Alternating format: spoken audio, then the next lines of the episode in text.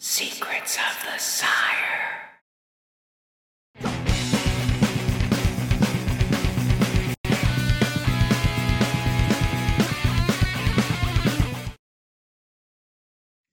Good evening, ladies and gentlemen. Welcome to Secrets of the Sire. We talk comics, movies, TV, and pop culture every Wednesday at 8 p.m. Eastern.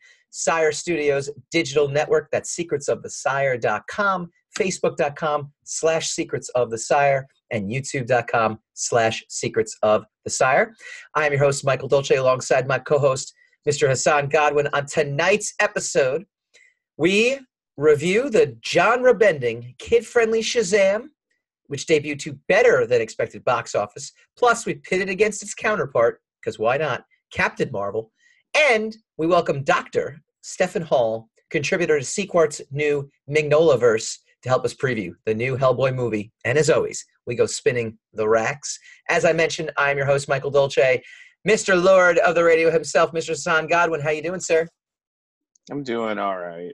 Today is a is a is a good day. You woke Happy up, right? birthday to our friend uh, Deirdre, our mutual friend. Friend to the show, Brooks. Deirdre Brooks. Yes. And all right, so this this is a day you've actually kind of dreaded, not as much as you will dread going to see Hellboy, uh, but you were not excited to see Shazam when it first came out. Uh, it was not on your list of films that you really were like dying to see. You didn't enjoy the fact that every single movie right now seems to have this humorous approach. Walking out No, of the no, no, theater. no, no. That wasn't the um. That wasn't that wasn't the main reason. okay, The main reason is like I don't I don't mind humor. Humor is fine. Um. you're a cold Uh, man inside. Yeah. Mm. That is true though. Um. But but not because of that. Right. The the um. The problem is it just he just he the the it looked ridiculous. Like he looked ridiculous in that suit. Yeah. Now maybe that that that turned out to be kind of a gag Yeah. in the film, but he kind of it it kind of and I just like these movies. Like you have we have movies now with um, you know, you have these really incredible heartfelt movies like the Guardians Uh-huh. of the Galaxy or uh, just you know the incredible like you know soul crushing movie like uh you know Infinity War, Mhm. right?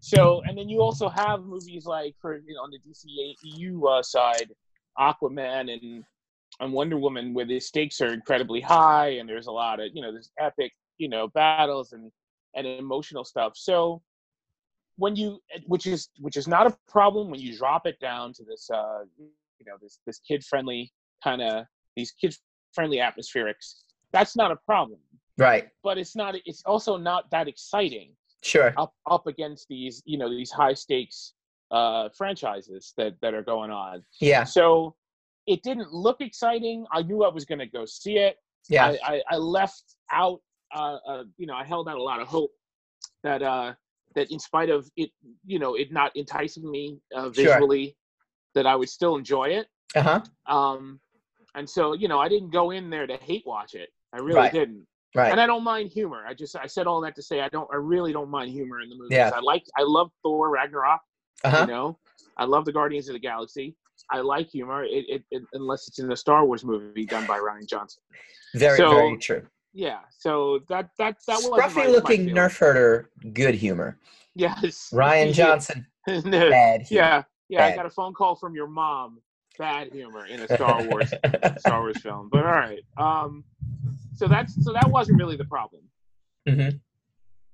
Now, if you're So- gonna ask me about how I felt about the film, I am. I am. I'm sure we're gonna get to that, right? I'll pref. Yes, uh, I'll preface this by saying I had different expectations than what you mentioned.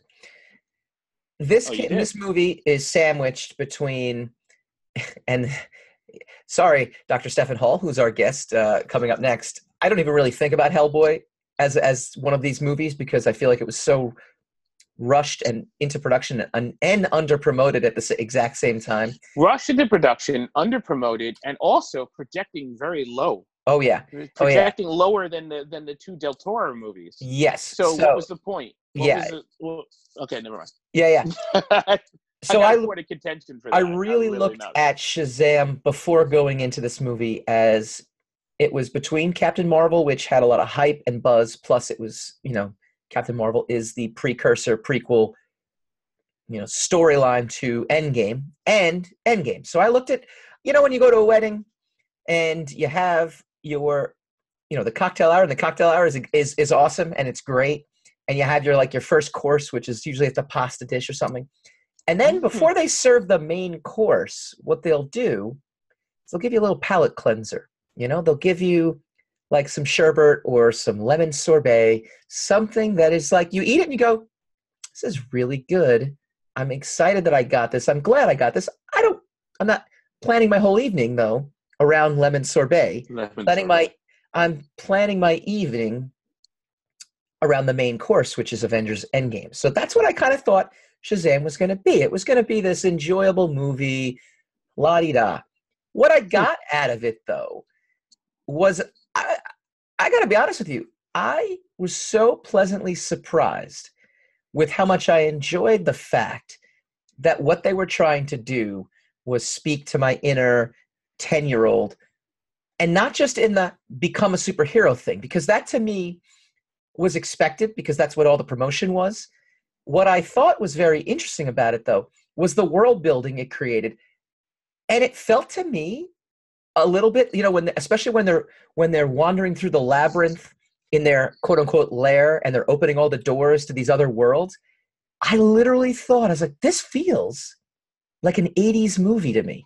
This feels a little bit like a Goonies or a little bit like uh, a Big Trouble in Little China with the with the crazy, you know, uh, designs on these characters, and it, it felt like something I would watch in the 1980s. The movie Explorer, it felt a little bit like Explorer, you know. Um, is that the is that the movie I'm thinking about? River Phoenix, um, the one when they build the spaceship. I think it's called the Explorer. Oh, Flight of the Navigator. no, not, no, not um, Flight. No, not. I think it's called the Explorers.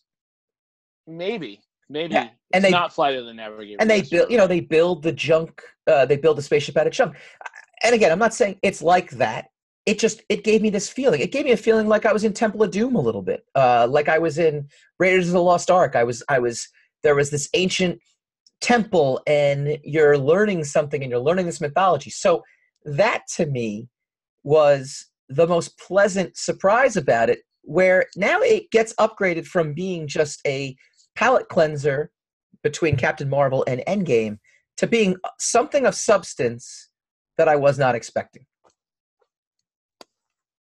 What Okay. what what Okay. about you? What did you what did you take away from this movie? Um, I enjoyed it. Uh, it, I thought it was, I thought it was fun. Um, I really did. The, the the funny thing is, I was more compelled by the the interaction between the two leads, between um Yep, uh, and I forget their name. Uh, because Billy I Batson and research. Freddie Freeman. yes, Billy Batson, and Freddie Freeman. I don't, I don't, I'm not familiar with the um uh the Shazam comic book. Sure. No, I, I'm not too familiar, but I do remember uh, Freddie being in there. I do remember Billy Batson, obviously. I actually more know Shazam because of like, was it uh, Kingdom Come or was it Dark Knight? I think it was Kingdom Come, and they kind of have him in there, and and it's a dark version of 14 year old Billy who's gone crazy. Um, I, I believe it's Kingdom Come, the graphic novel with Mark Waid. But go on. Yeah, yes. That that's the last time I saw Shazam. I was Right. like, hey, I remember Shazam. I remember the TV show right. because I used to watch that that um questionable uh, TV show. But um, all right, so I, I I really liked them. I especially like Freddie Freeman. I think he was Yeah. great. He was really uh, he was really standout, yeah. and it, you know, and sympathetic.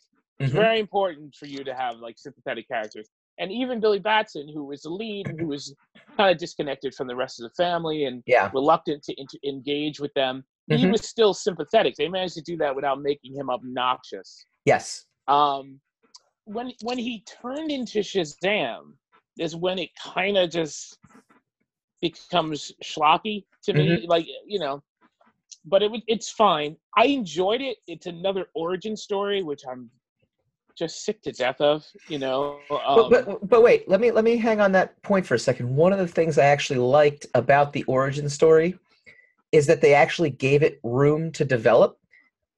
A lot of films these days, and, and this is something again, I kind of go back to that 80s movie feeling. There was room to breathe because in the 80s we didn't have cell phones, we weren't short attention span theater. I mean, I'm sure our parents thought we were short attention span theater compared to the 50s or 60s, but we were in short attention span theater and it gave room for a story to kind of breathe and grow. I was actually really happy with the fact that at least in this origin story, you know, whether or not it was compelling or not, I, you know, that's going to be subjective. At least it had time to develop and kind of build itself out. To, even the, even when he got his powers too, it, it allowed it allowed that to kind of build itself out. It wasn't it wasn't this this this and this. It felt to me like a nostalgic type of storytelling we haven't seen in a lot of movies these days. If you say so. I, I just did. I know. It's very That's exciting. that's not how I felt.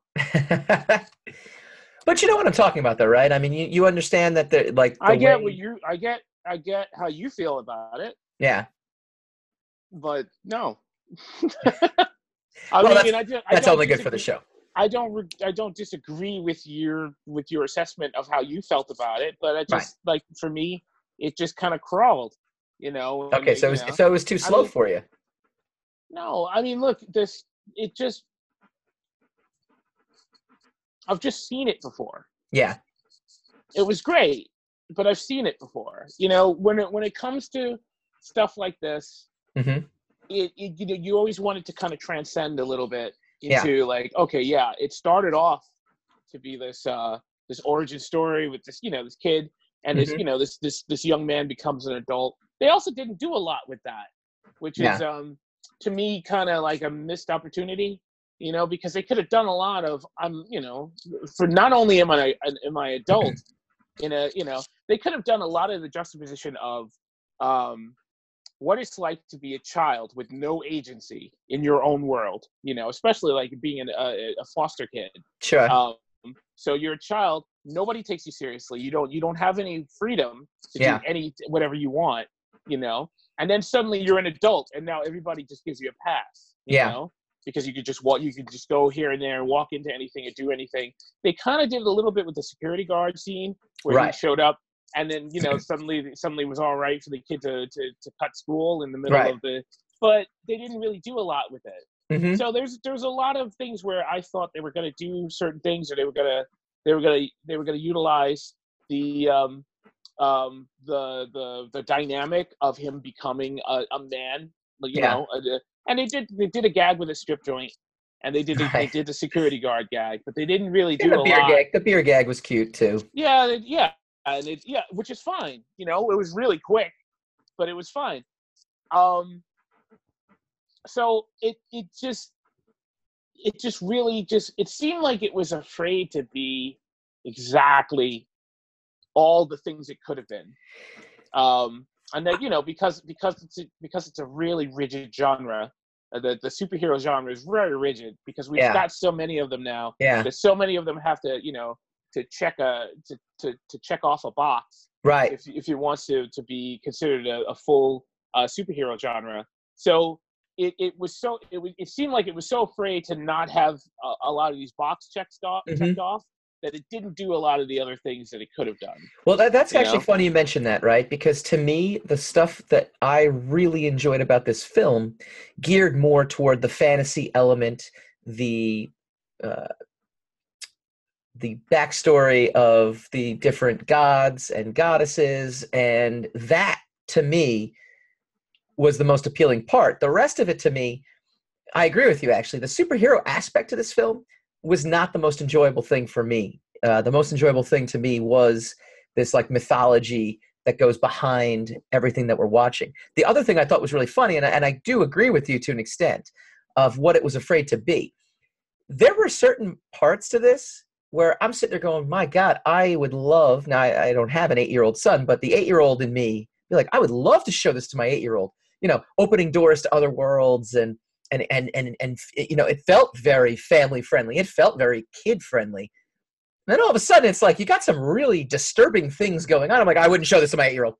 I'm not, I'm not Well, yeah. showing. I'm not showing people's heads getting chopped off and See, you that's know, the stuff like I kind of liked. That it was it wasn't afraid to. It was like very British in that way, where it's like you you got kids. It's kind of a kid friendly movie, but we're not going to shy away from the fact that sometimes things are really can can really suck for kids. You Yeah. know, like Harry Potter just killed off people like nobody's business. You know. Yeah, and they, like, Yeah. nobody was safe in those stories. Yeah. So, and even the kids, even the students. I mean, they killed off a bunch of teachers, but then you know that, those last two movies, they killed off a whole bunch of kids, and and everyone was fine with it because it was a you know the the genre had been uh, teasing that to you. for the- Yeah. For the, previous like seven or eight movies. And I also think the span of seven or eight movies spans enough to where the kids who were watching it and growing up with it grew up with it to the point where it's not, you know, now they're teenagers. I mean, obviously, it doesn't account for new readers who might not be of that age, but again, I think, I think it, you know, it lends yeah, your itself to stakes your your stakes in a story have to be high. You know, Yeah. I mean, even if you you don't have to be graphic, but your stakes have to be high. You can't really just kind of. I mean, it, it, it makes for better storytelling if your stakes are high. so like if you, Right. if you walk into this thing, you might not be able to walk out of it. Is uh, you know is is is very compelling drama. Right. So which which is fine. And and I thought it. I look, I enjoyed the movie. I think it's a fine movie. right. It's the same as with Captain Marvel. It's just it's only just oh, okay. It's another one of these. You know, that's how you got your powers. All right, all right, all right I get you. I And, also, you know, this is the this is the trial of your sure. um, of this movie. Like you know, you got okay. Here's the guy you got to fight. Here's the bad guy you got to fight. he was, and- he was at, at times excellent and at times I got Mark a little Strong is always by him though. he- No, I'm saying he was excellent at times, and then at times his character I kind of got a little bored with by the end. Uh, I, I like that. Spoilers here, guys. I like that the demon that he kept inside him was envy because that at least was very consistent. Uh, I, I feel like, and we've talked about this before. You know, we needed a cross the streams kind of moment uh, where where we knew he he would do something to defeat him.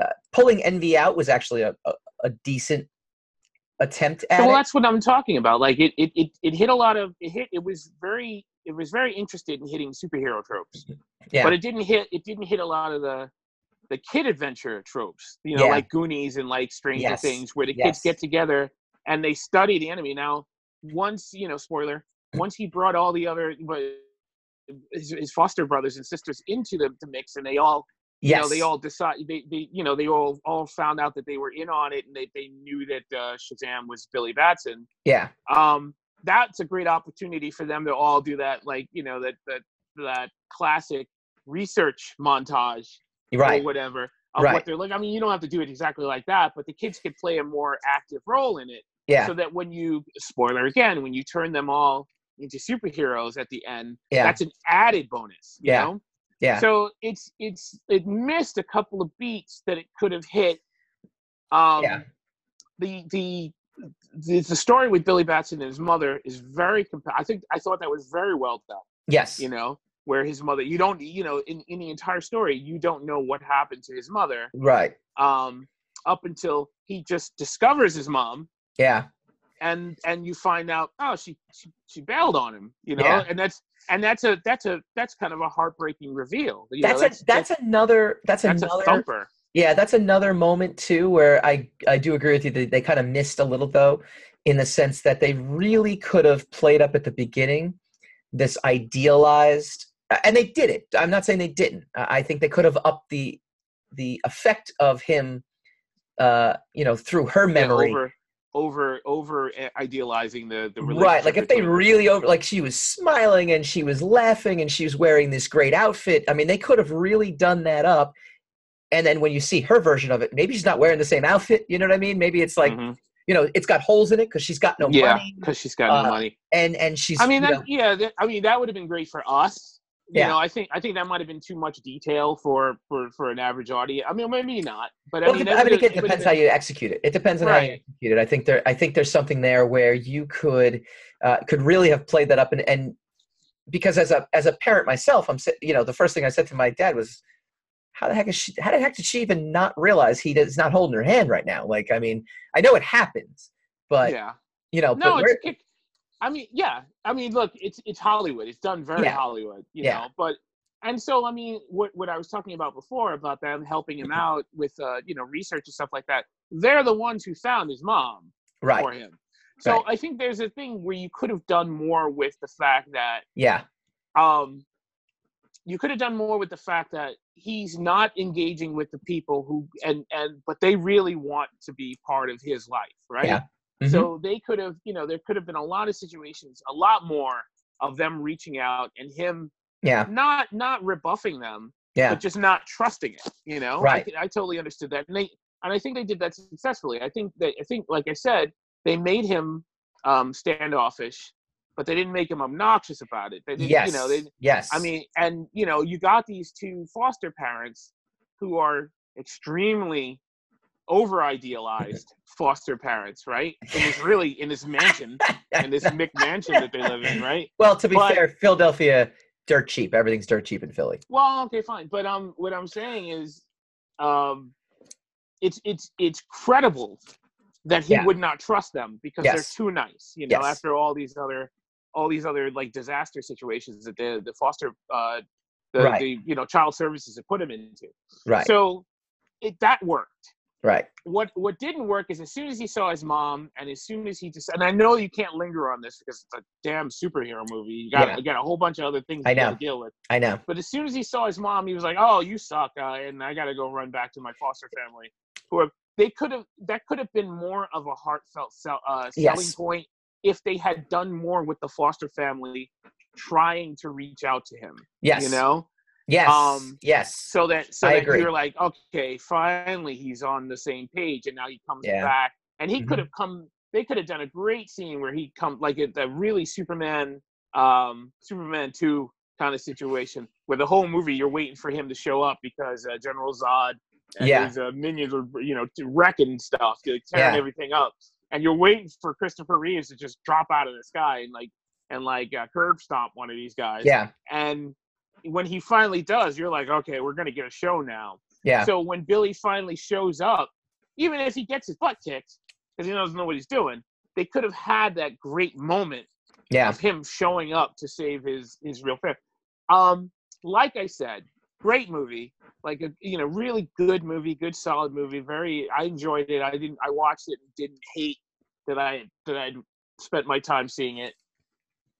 It just didn't, just didn't reach in far enough. Right. I think. So- and um, you know, you got movies like uh, I'm sorry, I keep, uh, you got movies like Thor Ragnarok where it seems like they reached as far as they could to Sure. pull to pull you know, a lot of insanity and and you know, in, in, in you know, kind of zany action out of the genre.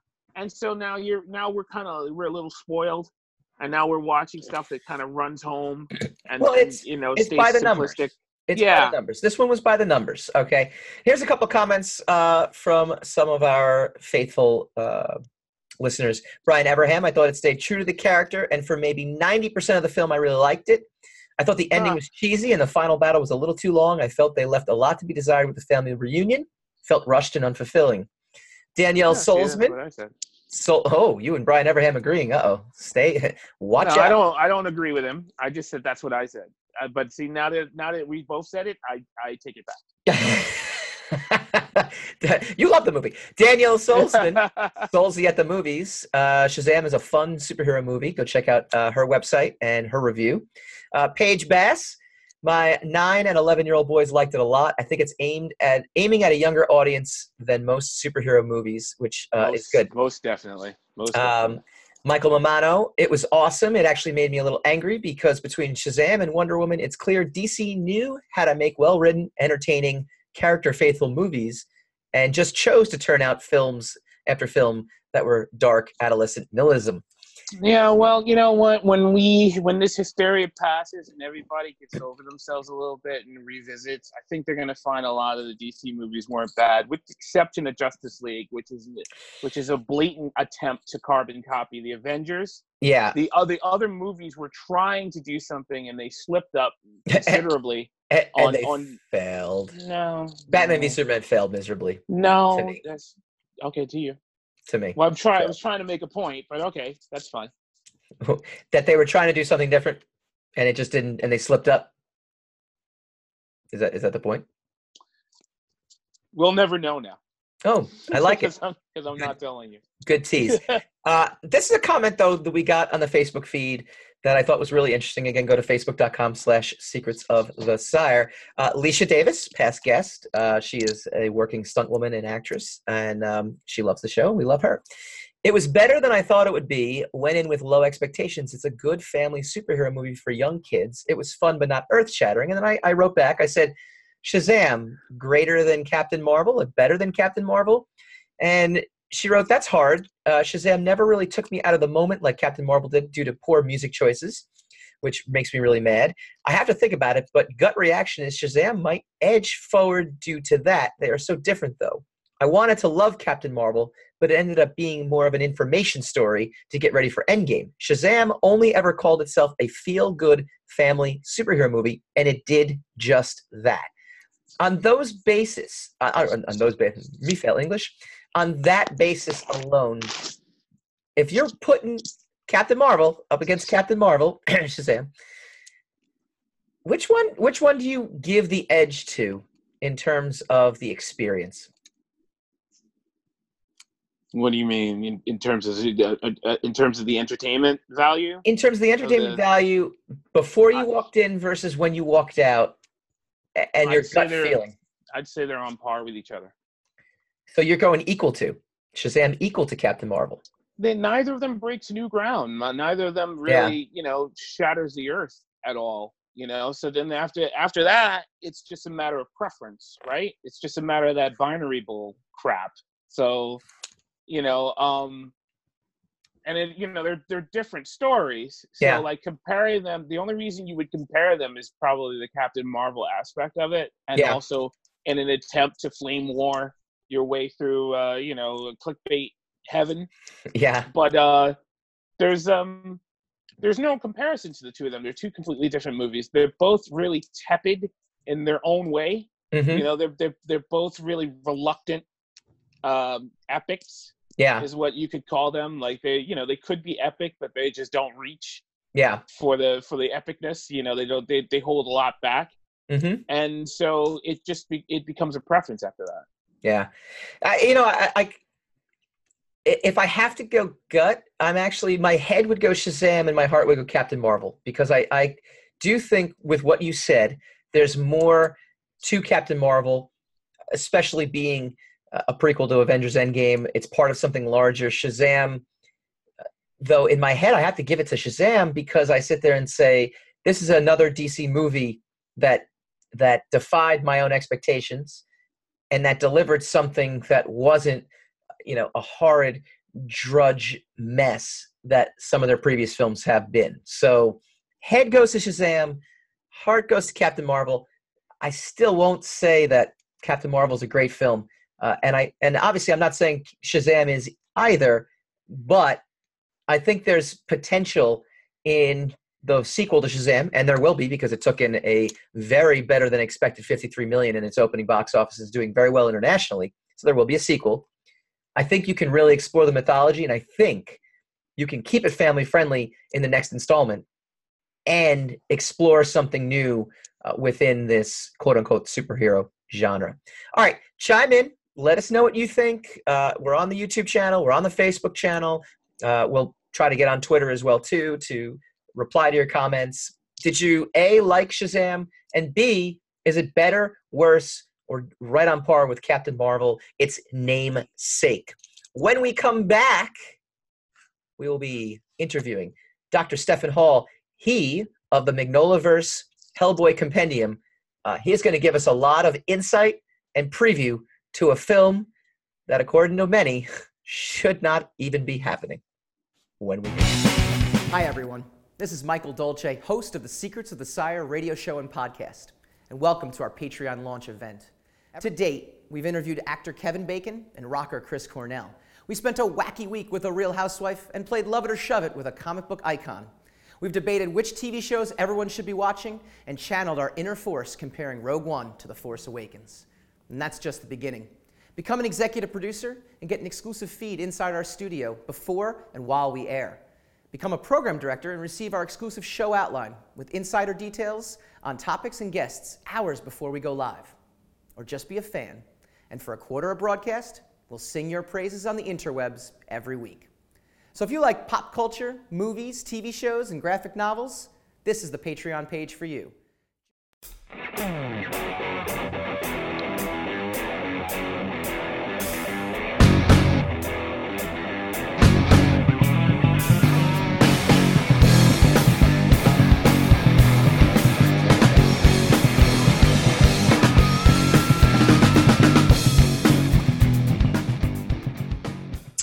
Welcome back to Secrets of the Sire. We do this every Wednesday night, 8 p.m. Eastern, streaming live on the Sire Studios digital network.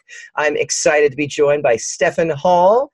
Uh, he of the wonderful new Hellboy, Mignolaverse, Hellboy, and the comics art uh, book that, that just came out, the Compendium. Yes, Giant- it's, it's, it's awesome, right? Yeah. It's, it's, a, it's a it's physical and digital. So Oh, I love it. You've got your swag. That's that's what I like to see. I like to see swag uh, presented uh, in person. That's what I, I I have to I have to you know get a free copy myself. Uh, well, it's always a thrill when you know you see something in print, Mhm. right? It's- yeah, we do so much digital, but I think the the analog artifacts that are still a big part of our life are important.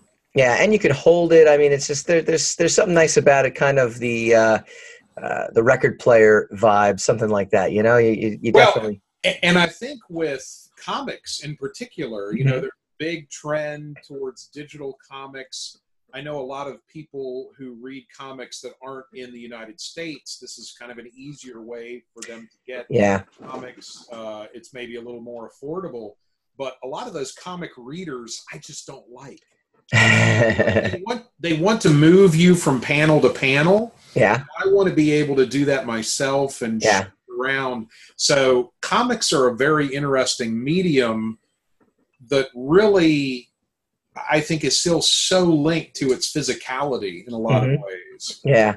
Uh, so talk to us about the book itself. I mean, is it is it a collection of the comics? Is it is it a, like an encyclopedia of Hellboy? Like what what is a reader? What would a reader expect if they pick up the book? I think what they're going to find when they pick up the book is that it's a bunch of chapters Mm-hmm. that everyone is orbiting around the idea of Hellboy and the comics art universe of Mhm. Mignola and the the various incarnations and forms that that has taken. So it's Sure.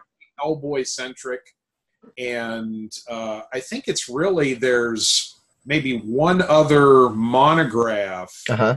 uh, that was done about Hellboy and sort of the the universe, uh, the Mignolaverse. Okay. Yeah. And this is really kind of the second sort of run at that, um, and looking at the different uh, the different forms that that takes. So the different entries, if it's Hellboy or it's the BPRD, Yeah.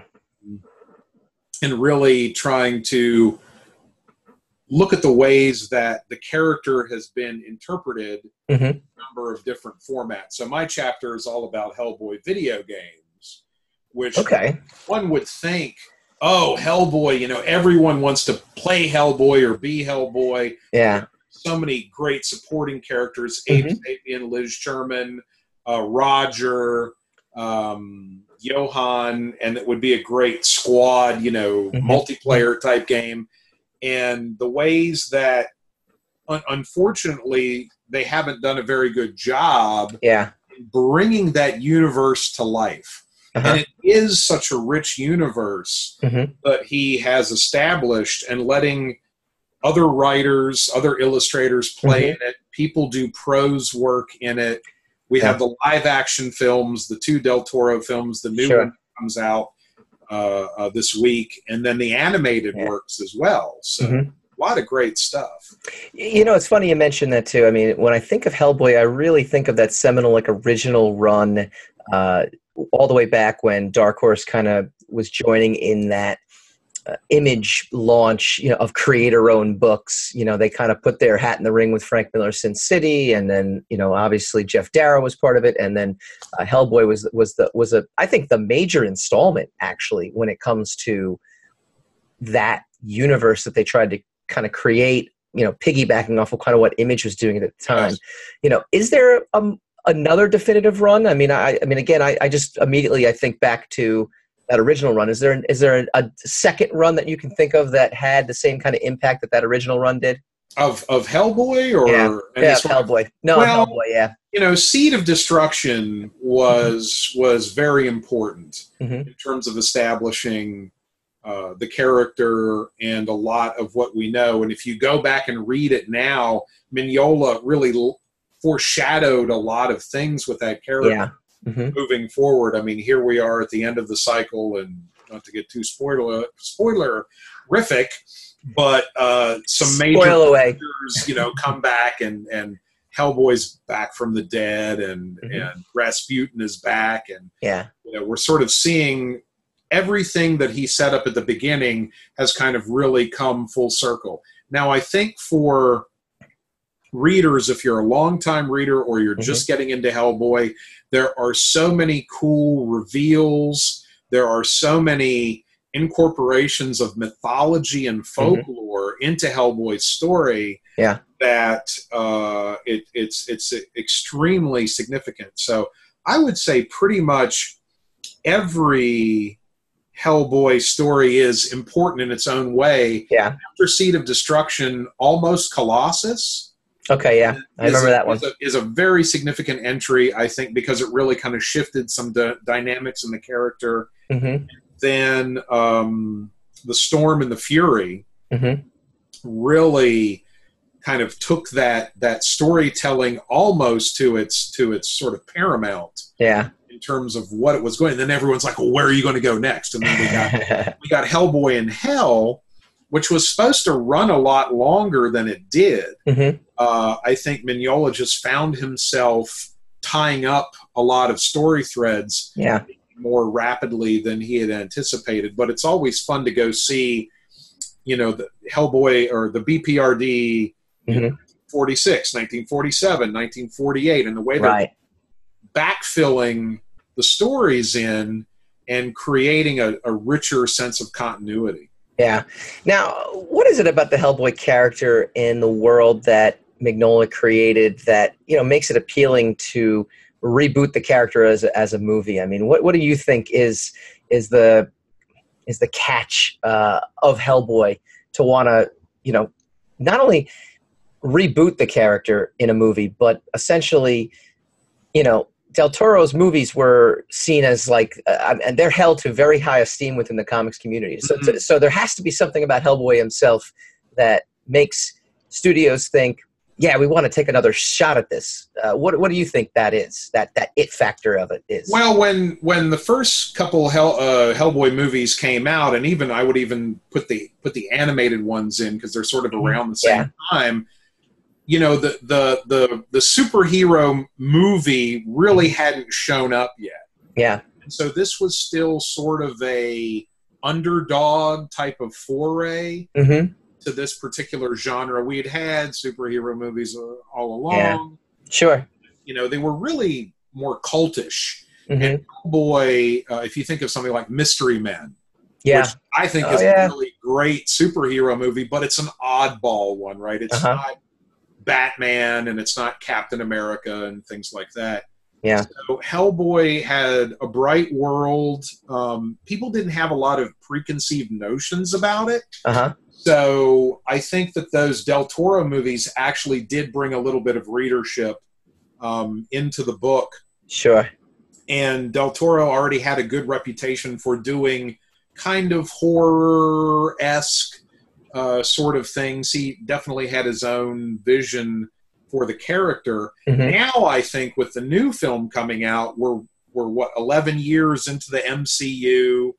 Right. Uh, it's like you know we get three, four, five major superhero movies a year, and it's it's a good time to sort of revisit this character. He's Mhm. got name brand recognition. Yep. And I'm very interested in the way that they've decided to make this film an, an R. Oh, see, that was my next question. Yeah, that was my next question. What do you And- think the impact of the R rated is going to have in terms of the storytelling? Well, it's going to. I think it's going to attract maybe a, a that teenage audience that wants to see an R-rated movie. You know, when Sure. you you couldn't quite get an R-rated movie. So, um, but I was I was musing on the um, uh, one of the Hellboy forums. Mhm. Kind of, is this a Deadpool effect? Right. So, are we seeing Of course. And Logan. and, and Logan, right? So we're Yeah. seeing a, a, mat- there's a mature audience for R-rated superhero movies, Mhm. and this Hellboy seems a little more irreverent. Mm-hmm. Uh, he seems to want to throw some quips around more. Uh, Hellboy's always had that kind of that that humor vein to him built into the character Yeah. uh, but this one seems a little more salty, right? So that's why I was thinking more Deadpool than Logan. Yeah. Although I, you know, the sizzle reel just got released a couple days ago. Mhm. Our last taste uh, before we see the whole film, so I'm going to be very interested to see what this particular vision is. Yeah, I, you know, unfortunately, the buzz for the movie is actually not very good right now. At least Right. what we're hearing, and I, and I wonder if it's part marketing, if it's part, you know, the sacrilege of of taking on the Del Toro uh, legacy, especially now that he's an, an Oscar winner too. Forget the fact that uh, he's also just a renowned creator of many different genre films, including like Pan's Labyrinth and things like that. Uh, do you think? the do you think people are in for a, a good surprise? Do you think it's going to actually, you know, do well and kickstart another Hellboy franchise, or, or uh, I know we're a whole kind of hoping, uh, but what, what you know, what's your opinion on the box office? I, you know, it's it's kind of interesting. My local movie theater is deciding not to show it in IMAX. I'm a little surprised about Interesting. that. Okay. I'd, I'd have to go to a neighboring town to see an IMAX release. They they decided to keep Shazam, and this was Yeah. before Shazam's big, you know, surprise box office. Right. And so I think they're looking and they're going Shazam, you know, PG, Uh 13, huh. Yep. Hellboy R, Mhm. and it's just it's a different sort of thing. What I would say to people who are familiar with the character, either through the Del Toro films or the animated films or the comic books, is go into it with an open mind. hmm You know, Mignola has been very, very clear the whole way that um, the narrative universes for each media property are very distinct. Yes, these all, you know, the comic book is sort of the genesis. Sure. Really look at these comics and this prose and the Del Toro films, the animated films, this new film as really separate things. Okay. So invariably, the comparisons I think are going to happen. Yeah. Um, I I think a lot of people really respect the Del Toro films because he did bring his vision Mhm. along with Mignola's vision and kind of gave us a new iteration or new interpretation of the character. Uh, I would personally love. I, I think a lot of people would love to see Del Toro finish the trilogy because he Right. set it up. Now, I, what I what I would suggest to Mhm. anyone listening to this, including Dark Horse and Mignola and Del Toro, is crank that third script out and take a page from the Gospel of Joss Whedon. Let us see it as a comic book. It's a good Right. idea. You know, Whedon has continued Buffy and Mhm. Angel and, and Firefly in comic book form. So at least give us the storyboards, you know, crank it as a full thing. Let us see what your vision was Yeah. going to look like. I think that would be an interesting way to kind of uh, keep the, keep the franchise going. I think that's a, a, a really smart idea. Uh, what are your predictions for the story and and the characters? I know, um, you know, we're seeing some characters we hadn't kind of seen in the movies yet. Uh, jumping into this film, you know, what uh, what characters should we be on the lookout for in this film? Well, um, let's see. We've got Alice, Mhm. who is the love interest in the in the comic books, but she's been turned into an agent, I guess, uh, a, a BPRD, maybe. You know, tough to say, but she seems to sort of been recast yeah, a little bit. And and uh, Harbour had an interesting quote, something about, well, you know, Hellboy's love life. He's kind of like this, uh, you know, half demon thing, and so it would take a really supernatural sort of lady to be able to handle his love. Sure. And I thought, wow, that's an that's an odd, uh, odd but I think it says something about the way he's looking at the character yeah, versus the way that uh, Perlman uh, Yeah. has done, for example. So you know that's an interesting thing. Now, Uh, Dan- Daniel Dae Kim was cast uh, now in this film, and that was there was a big controversy in terms Yes. of you know his character. What what should audi- what should the audience know about his character? Um, uh, you know, the, the controversy obviously was the whitewashing of of uh, the original character, and then they Right. ended up recasting uh, and Daniel Dae Kim, who's very famous from Lost and uh, Hawaii Five uh, Five O, uh, kind of kind of assumed it. So.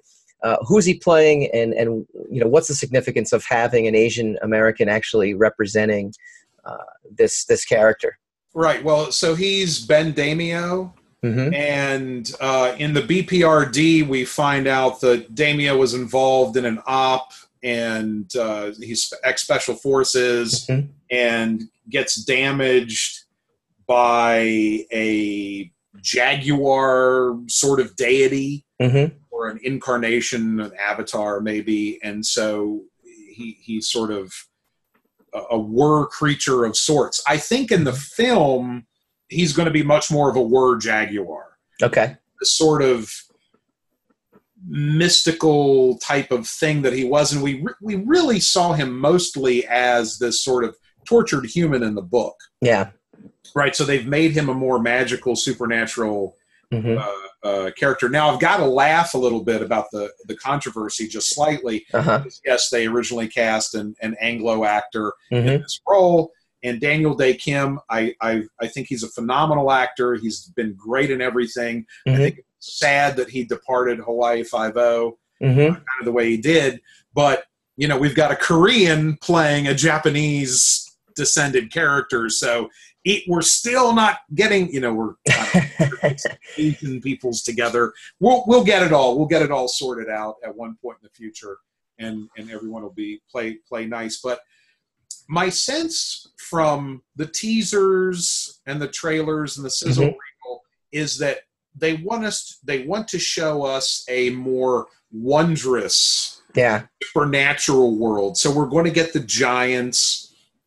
We're going to get the wild hunt. Mm-hmm. Uh, we're going to get the the fairy realm ostensibly in there somehow, and uh, and and and make it seem like that this is you know the threats that are there are are much more intruding Okay. real world than sort of the clandestine way it was at least in the Del Toro film. Sure. Oh, it's, I mean, it sounds it sounds more appealing than the marketing they've done for the film.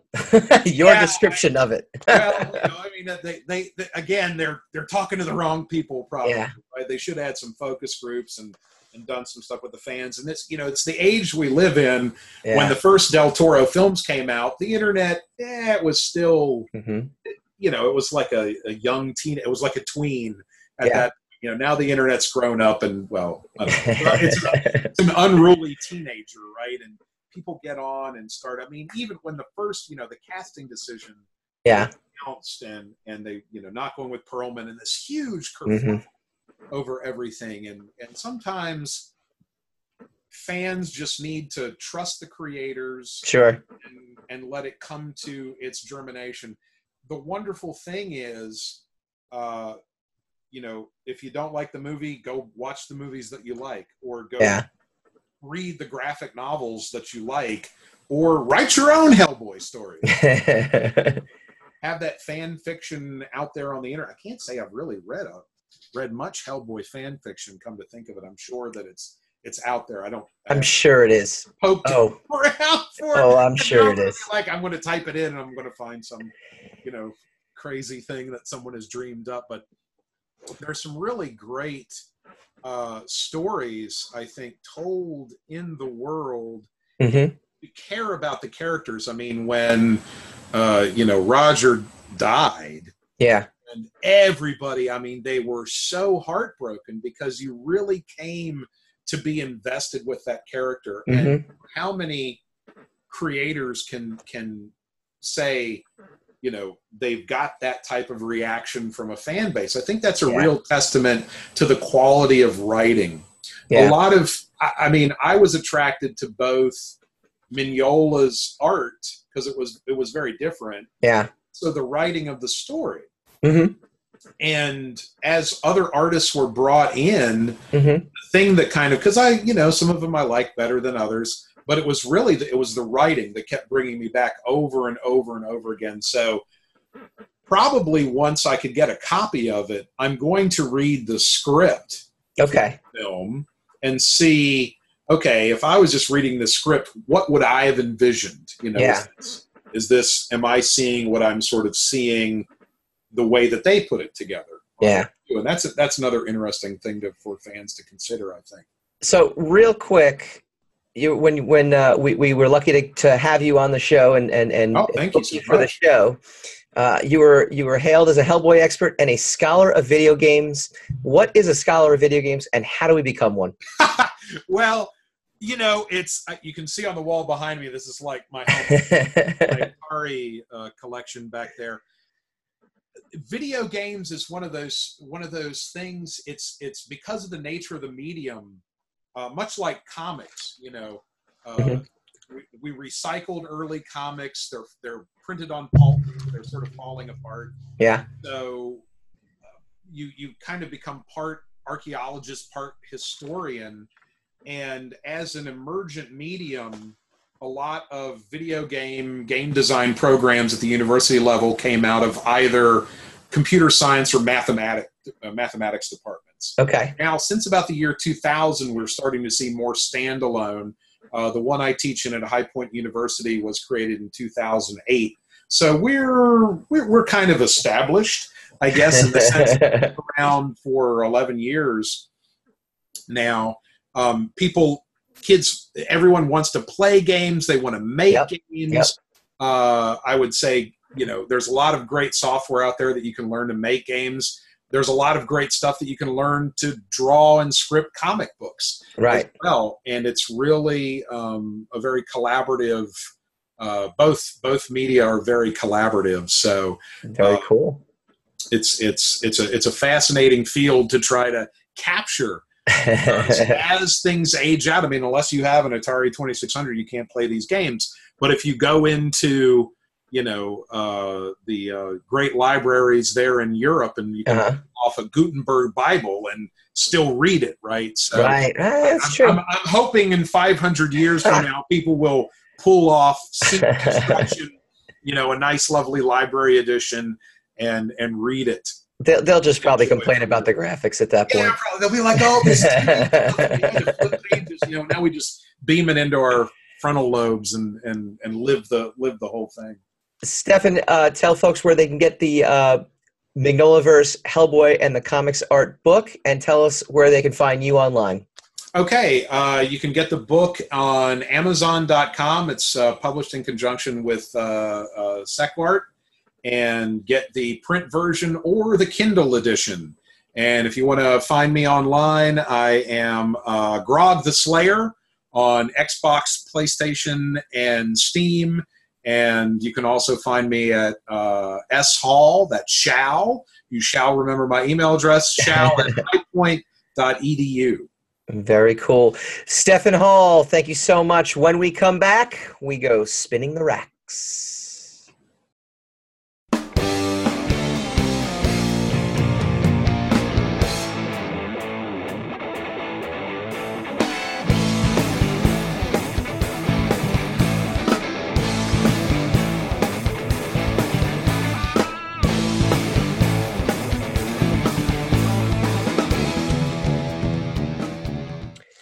Welcome back to Secrets of the Sire. We do this every Wednesday night, 8 p.m. Eastern on the Sire Studios digital network.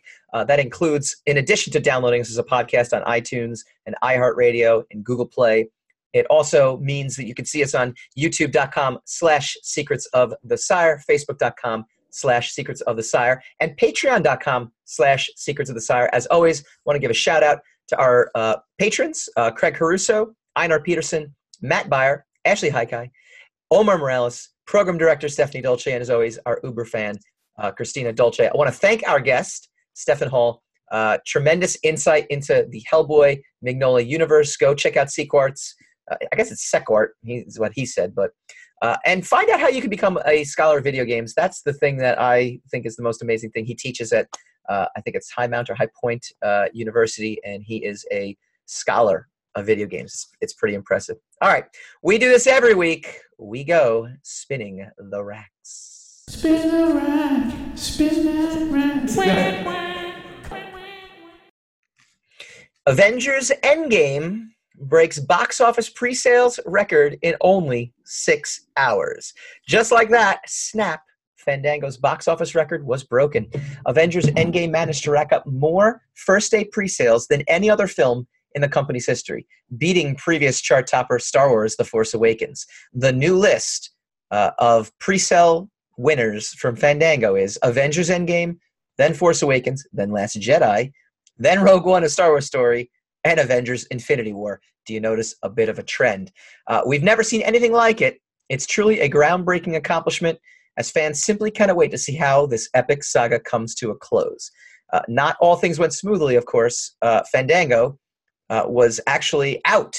the AMC Theater ticket sales page also reportedly failed, and Regal Cinemas and Atom Tickets had issues as well. So it basically crashed the website. Hassan, are you surprised at all that it is the top selling pre sale of all time? Not even a little bit. Not even a little bit, right? Not, this is not, even, like news. Did you get your tickets? Yes, I have my tickets. I also got my tickets. So we, Ah, that's a, that's a difference from last night. Yes, well, you know, it's, uh, yeah, look, I So you took little, my advice and you went and got and went to get a ticket because you were like callous about it last night. You were like, "Eh, I'll find a seat." That's I, just, that's just nonsense. I see movies at odd times though, because Mhm. uh, this great job that we have allows us to do that. And uh, so my dad and I will go at nine o'clock in the morning on a Tuesday, There the day go. before. You still got your our- ticket. But why do did you why did you pre-advance buy a ticket? You were like, I just have to show up. All I have to do is show up, and those motherfuckers will let me in. Bing. Bing! ah, now we're explicit. See, you know, every you know, every time I have to do this, I have to be, was the plan. I have to choose this or that. All right, We, we brought up- things anyway. we brought up Avengers Endgame because we are going to be doing an awesome Avengers Endgame event uh, that is related to this podcast and to our Wednesday show. And it's going to be related to Free Comic Book Day, all rolled up in one. We're going to announce that next week. Uh, again, I want to thank my guest, Stefan Hall. Go check out Sequart's uh, Magnolaverse. It's on Amazon. Uh, go check out Shazam. Uh, it's yeah, it's better than Captain Marvel. I, I just have to say it. I have to say No, it. it's not. I have It's to not. say it. It's better. It's not better. Slightly. It's not. It's not better at all. Slightly better. It's a different movie. Anything is better. It's like saying that, that vanilla is better than chocolate. That's ridiculous. It's just a preference. It's just a preference. actually polled. They just actually had a poll. Vanilla is still the top, the highest uh, rated ice cream flavor. All right, it's next a preference thing. So you're you're Next. you're a dunkoff.